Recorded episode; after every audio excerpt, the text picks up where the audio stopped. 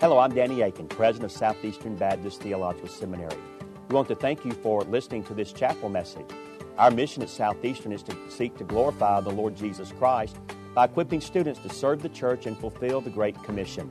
We hope that you enjoy this chapel message and that you will visit our website. It's www.sebts.edu. There you can learn more about our school and what the Lord is doing here. We hope you enjoy the message. Thank you for being a part of what we're doing here.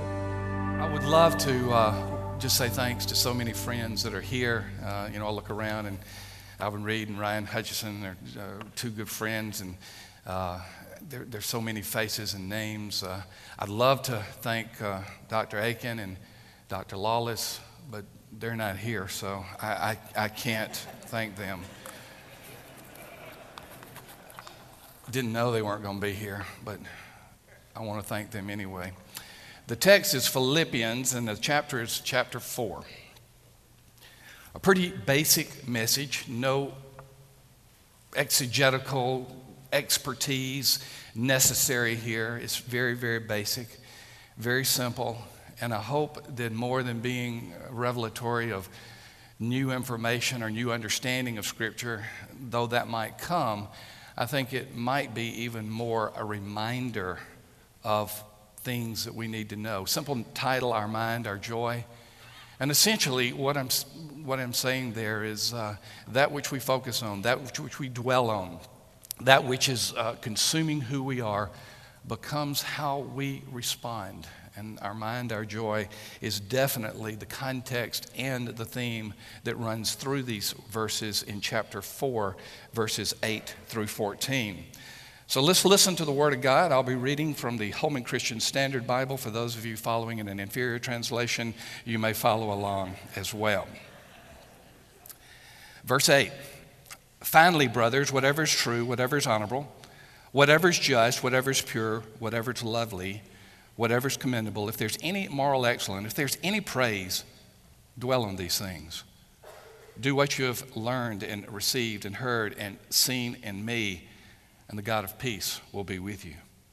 I rejoiced in the Lord greatly that once again you renewed your care for me. You were, in fact, concerned about me, but lacked the opportunity to show it. I don't say this out of need. For I've learned to be content in whatever circumstances I am. I know both how to have a little and I know how to have a lot. In any and all circumstances, I have learned the secret of being content, whether well fed or hungry, whether in abundance or in need. I am able to do all things through him who strengthens me. Still, you did well by sharing with me in my hardship. Allow me to take you back not only the 2,000 years to the text that we just had, where the Apostle Paul was writing one of his prison letters to obviously the church at Philippi, to the church that he loved, to the church that he had a role in founding, to the church that, well, it's called the Joy Book for a reason because some form of joy is found in there over a dozen times. And in this particular text, which takes us back 2,000 years, I now want us to just go back 25 years. For many of you, you would not have been born. For some of you, you may have been very young. And in this particular time, I was a pastor serving in St. Petersburg, Florida. I am reticent to say that it was my favorite church because I was a pastor of three other churches, and that would imply that I did not like those other churches as much as this church in St. Petersburg. It was my favorite church, by far, my favorite church. One, one of the reasons I loved it was simply because it was in Pinellas County. It is in Pinellas County. Little slim peninsula with one side Tampa Bay, the other side the Gulf of Mexico.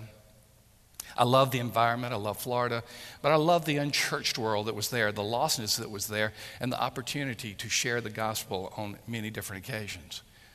We were a poor and struggling family. I had three sons at the time who were eight, six, and three. Of course, now Art is 33, and he was the eight year old, the middle child of the, of, of the three sons. And we had to find things to do that did not cost any money or cost a minimum.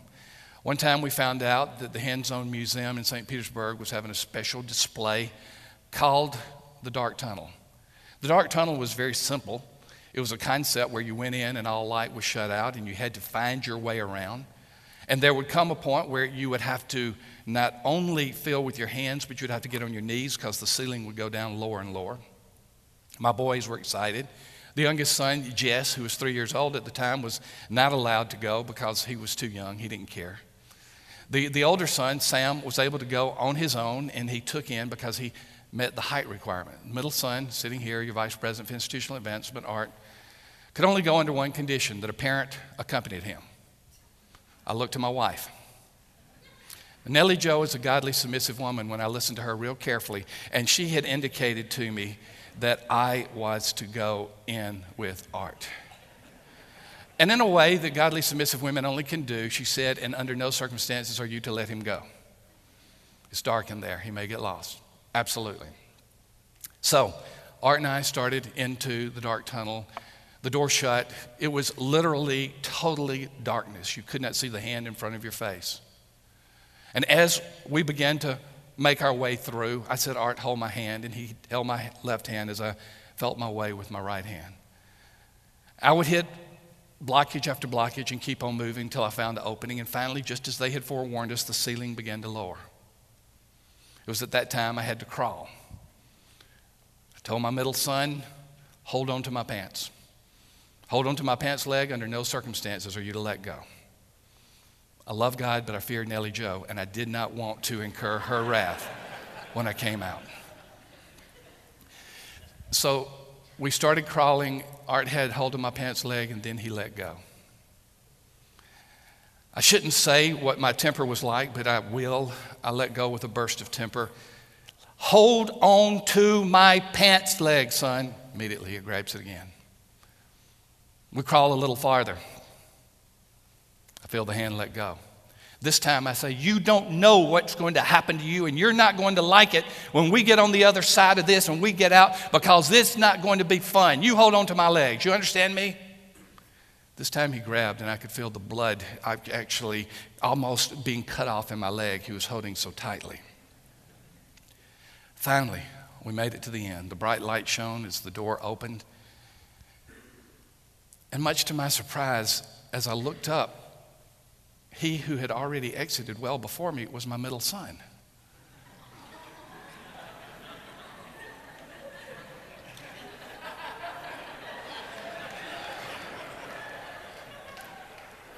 I looked back and I saw this six, seven year old kid that had the fear of God in his face. And he cried and he ran. He said, Mama, that man's going to hurt me.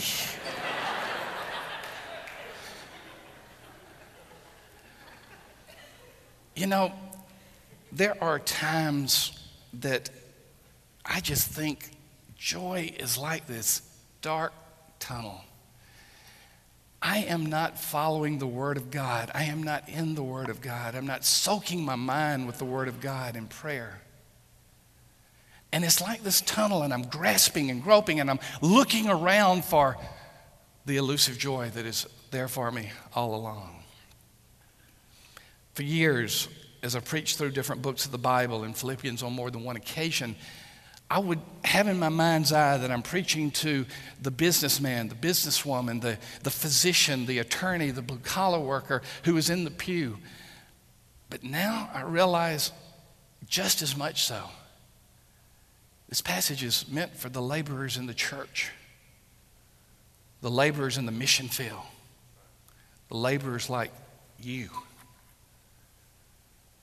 And as I began to focus upon this passage, I realized that this is a passage that we need. We need to grasp this. I don't have to tell you that there's a lot of hurting and there's a lot of pain in ministry, and certainly there is persecution.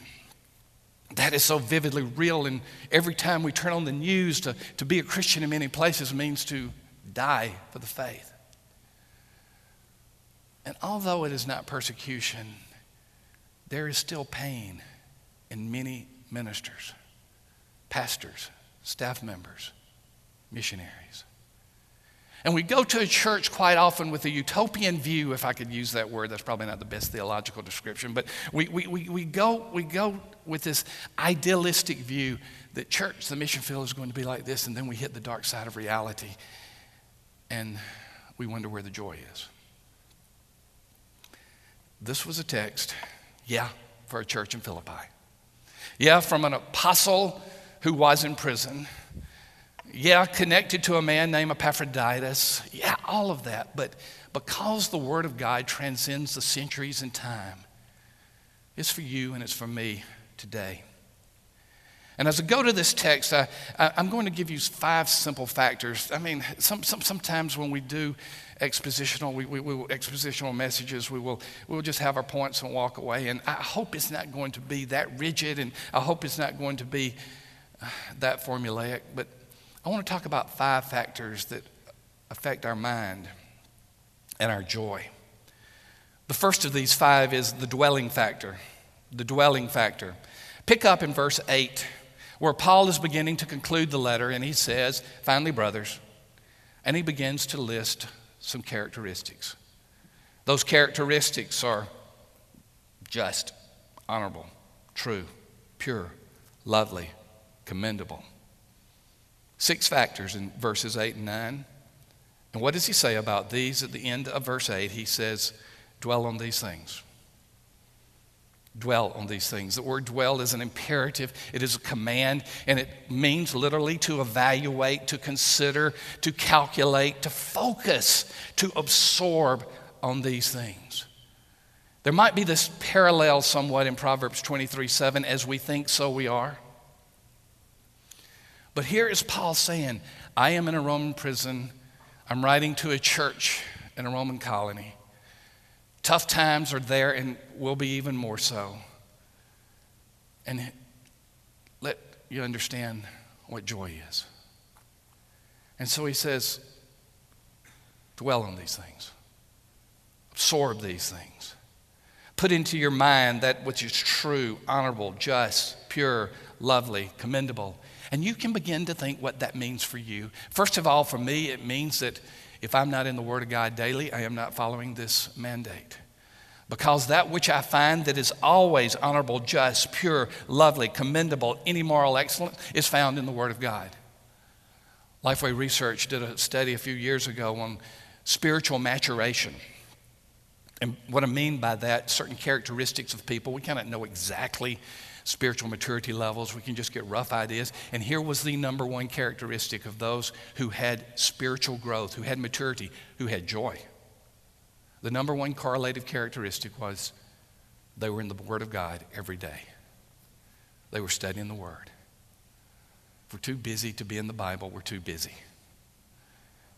And the Word of God is that which we should dwell on because we can be guaranteed, we can be assured that the inerrant, infallible Word of God will never lead us astray. When we soak our minds with the Word of God, we are doing that, which brings Christ joy. You know, we, we, we Baptists have been pretty good historically at talking about regeneration. Love the whole concept of evangelism and sharing the gospel. As you go, you will share the gospel. As you go, you will be a partner in the Great Commission. Yeah. We don't do so badly in the glorification and, and talking about when we see Him face to face. But there have been times that we just don't talk about sanctification. Oh, it may be alluded to, and it may be a theological term, but regeneration, glorification, but what about this sanctification? Paul, if anything, was giving us a treatise here on sanctification. This is where you should be. This is what you should be thinking. This is what should be going into your mind. And think about all the alternatives that can go to our mind. Think about those things that are not true, that are not honorable, that are not just, that are not pure, that are not lovely, that are not commendable, that do not have moral excellence. Think about those things that we can put into our mind that will still our joy, or perhaps we ourselves are the thieves to this particular joy. The dwelling factor. If we're to truly find joy in ministry, no matter what, we're to dwell on these things. And from my perspective, and I think the Word of God would concur, the Bible is the number one source where we dwell on these things. Bible, prayer. Mike Harland and I go to Brentwood Baptist, southern suburb of Nashville, and our pastor will often say, Don't end the day until you've read a little piece of Scripture. Now, he prefers to read bigger pieces, but don't let the day end until you have read Scripture. Dwell on these things. The second factor, after the dwelling factor, is the encouragement factor. The encouragement factor. I was talking to an outsider. Actually, I was talking to my barber. I have this habit of, I hope it's a decent habit, of finding barbers who aren't Christians so I can develop a relationship with them and share Christ. I've actually seen a couple of them come to Christ. It's, it's dangerous to be witnessing when there's sharp scissors in someone's hands, but I think that it's just one of the methods that I use. Currently, I'm getting my hair cut by Maria. Uh, it's an expensive haircut. It's eleven dollars, and uh, but I still go there. Sitting in the in the in the in the chair with Maria a couple of days ago, and just getting to know her. And uh, she was telling me about her husband, and she was telling. She says, "Now, what do you do?" And I, I said, "I work at Lifeway." She says, "What's a Lifeway?" And uh, I tried to explain it to her. Uh, and I said, You know, that comes from John 14, 6. I am the way, the truth, and the life, and no one comes to the Father except through me. She said, Oh, yeah, yeah, yeah, yeah, yeah, I, I get that. She says, That means you're religious. I said, Not really, I'm, I'm, I'm, a, I'm a Baptist. And, and, and, and, and she then she said, Are you a Southern Baptist? I really wanted to lie at that moment by the tone. But I said, Yes, yes, I am. Oh, you're the ones who are against everything. You're, you're, you're, you're, you're, you're, do y'all have anything that you're for?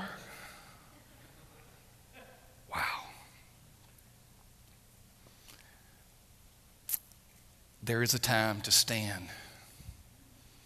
There is a time to say, This is the Word of God, and we cannot, we cannot allow what's taking place to take place. I understand. But in ministry, there seems to be a disproportionate lot for the discouragement instead of the encouragement. I love what Paul says in verse 9. He says, Do what you have learned and received and heard and seen in me, and the God of peace will be with you. He wasn't boasting, he was just simply saying, You've seen me encourage. You see it in this letter. Then in verse 10, he talks about how they have encouraged. I rejoice in the Lord greatly that once again you renewed your care for me. You were, in, you were in fact concerned about me, but lacked the opportunity to show it. He's talking about the appearance of Epaphroditus and bringing the offering to him and showing the concern that he had not been able to manifest to this time. So, as Paul talks about this joy, he tells us where to dwell on things, but he also says this as we encourage, as we build up, as we lift up, then we will understand the joy that is in Christ. Then we will understand that as we go, as we give, as we encourage, we will find that joy. Notice how Paul is weaving through the entire pericope here, much also the entire book of Philippians. Words of encouragement, words of thanksgiving. I rejoiced in the Lord greatly that you once again renewed your care for me. Dwelling factor, encouragement factor. Third, the contentment factor. The contentment factor. Oh, we could park for days on verses 11 through 13. Paul is saying this very simply my contentment does not depend upon circumstances, my dependence is always on Christ. He's saying this, I, I'm not saying bring the offering out of need. Thank you for it, but I'm not saying that. But I have learned to be content, he says, in whatever circumstances I am. Whether you're providing for me and I have plentiful or whether I have little. Verse 12, he gives us that picture of what contentment looks like. It's any and all circumstances. Any and all circumstances. I was on the phone last night at midnight with a pastor who had just gotten fired. Just listening to him, praying with him. And here's how he concluded the telephone call I rejoice in what Christ has done for me. I rejoice that I have such a wonderful family. These circumstances will not defeat me because I have Christ. Listen to what Paul says. I don't say this out of need. Thanks for the offering, but I don't say this out of need. I've learned to be content in whatever circumstances I am. I know both how to have a little, I know how to have a lot. In any and all these circumstances, I have learned the secret of being content, whether well fed or hungry, whether in abundance or in need. And then there is the magnum opus I am able to do all things, not some things, not part things, through Him who strengthens me. Our joy in our churches We'll find joyous times with church members, but sometimes they will stink. We'll find joy on the mission field, but sometimes it will be so incredibly painful. We'll find joy in our ministry vocation, but there won't always be good days. Paul said, I got the secret down. He says that uh, almost with a tongue in cheek, 2,000 years old. The secret is really no secret at all. The secret of being content. I'm able to do all things through Him who strengthens me. I want to quickly go to the fourth and fifth factors and then kind of move back to some of the passages. The fourth of these factors is the abundance factor. The abundance factor. And basically, what Paul is saying here is there will be times when I don't have much materially. There will be times when I don't have money. There will be times when I will have emotional pain. There will be times when I have family struggles. But I've got a secret that is not a secret at all. I have abundance because I have Christ. And basically, he's asking this question What is your perspective? Is it one of plenty? Or is it one of not? Paul was saying, no matter what happens, my life is one of abundance because I have the joy of serving the Master. I am going because He gives me strength. The last of these, the last of these five, the dwelling factor, the encouragement factor, the contentment factor, the abundance factor is the gratitude factor. Encouragement, gratitude is, as I said earlier, is woven through here. Paul concludes this particular, at least in the English text, the paragraph in verse 14, by being gracious, by being thankful. You did well by sharing with me in my hardship. I had a financial need. You brought Epaphroditus. He got sick, and you, you, you still sent him on, and, and you, you, you were concerned about him, but I want to express my gratitude, he says, for what you have done. One of the things I've learned from my three sons is a simple act of a handwritten note can take people aback in this internet, email, text message world, social media world when they see that you take the time just to say thank you. One of the happiest people I know is someone that does five to six handwritten notes a day just to express his gratitude to people. I wish I was like him. Paul was one of gratitude. And that is why the crescendo, the finale, the apex of this passage, uh, perhaps even the entirety of Philippians, I am able to do all things through him who strengthens me. Wow. This little text didn't say anything about money. Didn't say anything about position. Didn't even say anything about things going our way. It just basically asks us the implicit question What's your focus? If your focus is right, you'll know that joy that is there abundantly for you. I want to take you back a year ago, and then I'll conclude. A year ago, uh, a man was sitting in a church in Southern California. I don't really know where, that's not that important to, for me to know. And he actually lived in Nashville, and I knew him uh, many, many years ago. I had actually worked for him when I was a banker, and he was my boss. And he's sitting in a church, and someone mentions my name in the sermon. They weren't preaching from First Thomas, they just mentioned my name as an application. And uh, he goes up to the pastor afterwards and he says, Do you know Thom Rainer? And the pastor said, I don't know him personally, uh, know of him. He said, Do you know where he lives? He said, Nashville.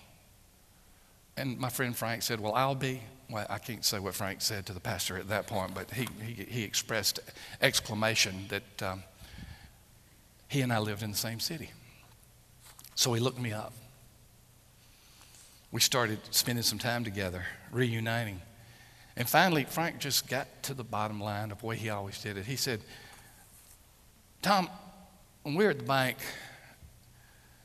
I told you that if I was going to hire you, that I knew you were one of those religious people and you couldn't say anything about religion. And uh, you responded and said, okay, but can I answer any questions that people ask me? I said, sure. He said, you trapped me because I had so many questions to ask you, and I'd bring you in the office. He said, Do you remember the first thing you asked that I asked you? I said, Oh, yeah, Frank, I remember. You said, What the hell is Christianity? That was the beginning of my gospel presentation. He then went on to say, I never embraced that. But can I come over to your house and talk about it? He did on a Sunday afternoon, and we sat he heard the gospel and he received Christ after all these years. I want to tell you something, folks. It's been a year since he accepted Christ. That man has gone through some tough times, but I've never seen him so joyous. And I say, Frank, how, how are you keeping your joy? What do you mean? I've got Jesus. Don't you ever read your Bible, Rainer?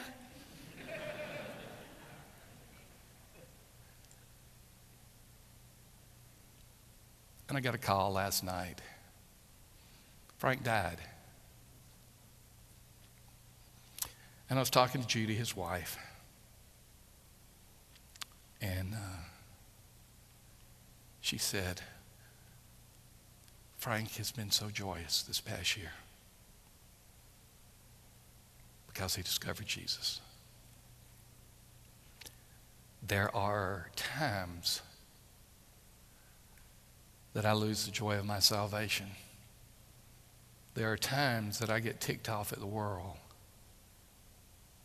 There are times when I let circumstances define me instead of Christ abundantly abiding within me. It is a simple passage. Yes, for all the world to read, to hear, but it is a passage for those of us in the front lines and back lines of ministry to understand no matter what. As our mind and our whole selves embraces who Christ is, we will discover the fullness of his joy. Pray with me.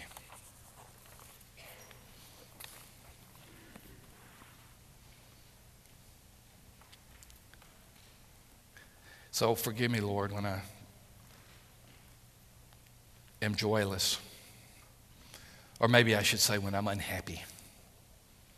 When I let circumstances define who I am and how I feel.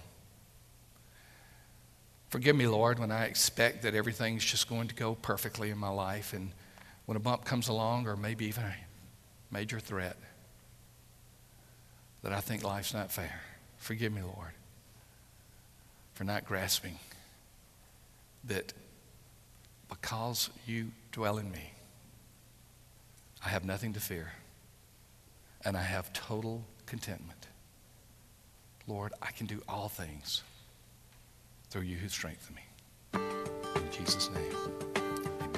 Thank you again for listening to this chapel message from Southeastern Baptist Theological Seminary. If you are thinking about theological education on the undergraduate or graduate level, including doctoral studies, we hope that you consider us.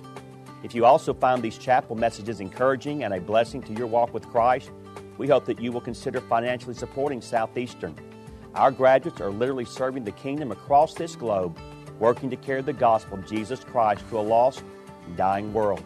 Your gifts will help to train more, and they will serve as a worthwhile investment in God's kingdom. You can find more information about attending Southeastern or supporting us financially at www.sebts.edu. We covet your prayers and trust that God will bless every good work you do for His glory. Thank you for joining us in our chapel services.